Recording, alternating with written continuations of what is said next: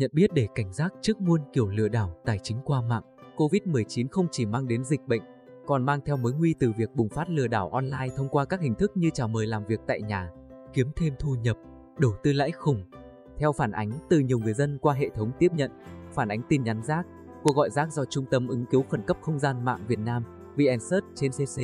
Cục An toàn thông tin vận hành qua đầu số 5656 cho thấy, gần đây đang nở rộ xu hướng lừa đảo tuyển cộng tác viên cho các sàn thương mại điện tử, thương mại điện tử với mức thù lao hấp dẫn nhằm chiếm đoạt tài sản.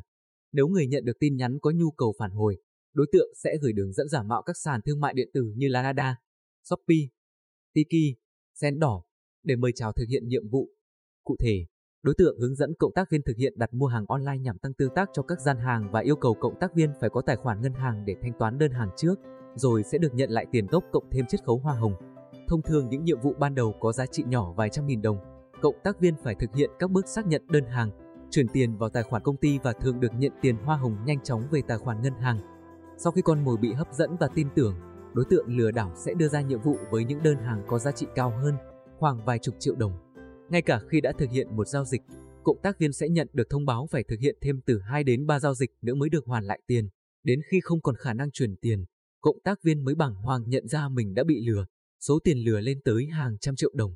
Cũng có những trường hợp nhận được thông báo từ các đối tượng rằng hệ thống bị lỗi giao dịch, bảo trì, chưa thể thanh toán hoa hồng, nhưng sau đó sẽ là bị chặn liên lạc. Tương tự như hoạt động lừa đảo đã nêu trên, có nhiều đối tượng còn giả mạo công ty TikTok, sàn thương mại điện tử Tiki nhắn tin tuyển nhân viên đến nhiều người dân với mục đích lừa đảo. Với những người có tinh thần cảnh giác cao sẽ không quan tâm các tin nhắn rác này, nhưng với những người nhẹ dạ cả tin hoặc vì tò mò sẽ dễ bị lôi kéo tham gia và sập bẫy lừa lừa đảo. Chuyên gia từ VnSearch trên CC cảnh báo.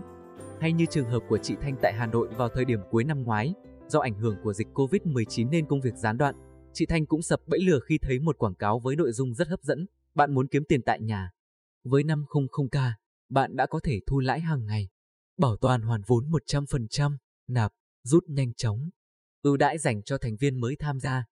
Theo đó, chị Thanh trả lời tin nhắn cần được tư vấn thì lập tức có người kết nối, trao đổi thông tin và mời chị tham gia vào một nhóm cộng đồng trên Telegram với hàng nghìn thành viên bình luận sôi nổi. Trong nhóm đó, ai cũng bày tỏ vui mừng vì đã nhận được lãi đều đặn khi đầu tư, cảm ơn trưởng nhóm đã cho cơ hội, cùng nhiều nội dung khác. Qua hướng dẫn, chị Thanh đăng ký tài khoản trên một đường dẫn website, nạp tiền và sẽ có người tự kéo lệnh để từ số tiền gốc sẽ có lãi gấp nhiều lần, đồng thời cam kết nếu không đạt được mức lời đó sẽ nhận được bảo hiểm 200% số tiền mình tham gia. Tuy nhiên, sau vài ngày giao dịch với số tiền nhỏ và nhận lãi thật, chị Thanh bị lôi kéo đầu tư số tiền lớn dần hơn để được nhận lãi khủng và hưởng ưu đãi lớn. Sau thời gian quan sát, do không tỉnh táo, nên chị đã vay mượn tiền từ nhiều người để nạp vào và có thấy lãi trên hệ thống như cam kết.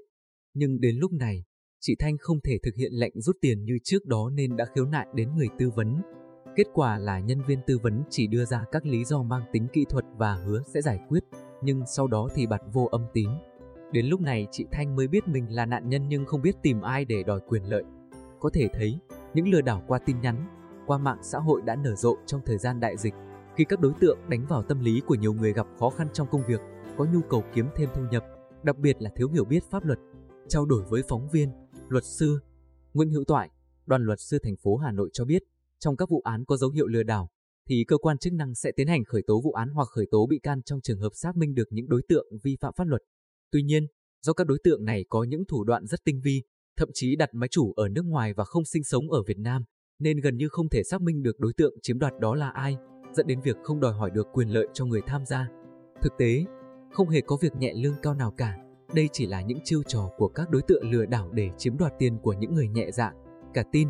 Ngoài ra còn có các hành vi có dấu hiệu lừa đảo khác như thu tiền làm hồ sơ tuyển dụng, đặt cọc tiền trước khi chính thức nhận việc, bắt đóng tiền mở tài khoản trả lương, yêu cầu liên kết tài khoản ngân hàng với app, ứng dụng, trả lương. Từ những trường hợp nêu trên, để tránh không bị lừa đảo dẫn đến mất mát tài sản, các chuyên gia trung tâm VnSearch trên CC khuyến nghị người dân cần nâng cao cảnh giác đối với hành vi tuyển dụng cộng tác viên qua mạng, thường xuyên cập nhật các thông tin mới nhất về hình thức lừa đảo mạo danh trên các phương tiện truyền thông và cổng thông tin điện tử chống thorac.vn. Khi nhận được thông tin quảng cáo từ các lời chào mời với mức thu nhập hấp dẫn, người dân nên tìm hiểu kỹ thông tin của các doanh nghiệp qua kênh thông tin chính thống để được kiểm chứng. Đáng chú ý, khi bị lừa đảo thì phải làm gì? Theo công ty luật Long Phan, nạn nhân có thể tố cáo đến cơ quan công an cấp xã, phường khi phát hiện hành vi lừa đảo. cơ quan công an sẽ lập biên bản tiếp nhận, tiến hành kiểm tra xác minh sơ bộ và chuyển tố giác. Tin báo về tội phạm kèm theo tài liệu đồ vật có liên quan cho cơ quan cấp quận, huyện hoặc nạn nhân có thể đến trực tiếp tới công an cấp huyện nơi mình cư trú để tố cáo. Tuy nhiên, nạn nhân cần phải có bằng chứng rõ ràng, cụ thể, đặc biệt là khi bị lừa đảo qua mạng, thì càng cần đầy đủ thông tin giao dịch như những tin nhắn trao đổi, biên lai like chuyển tiền và thông tin của đối tượng lừa đảo như tài khoản, số điện thoại. Thông tin càng chi tiết, rõ ràng, cụ thể sẽ càng dễ dàng cho cơ quan chức năng giải quyết tin tố giác tội phạm.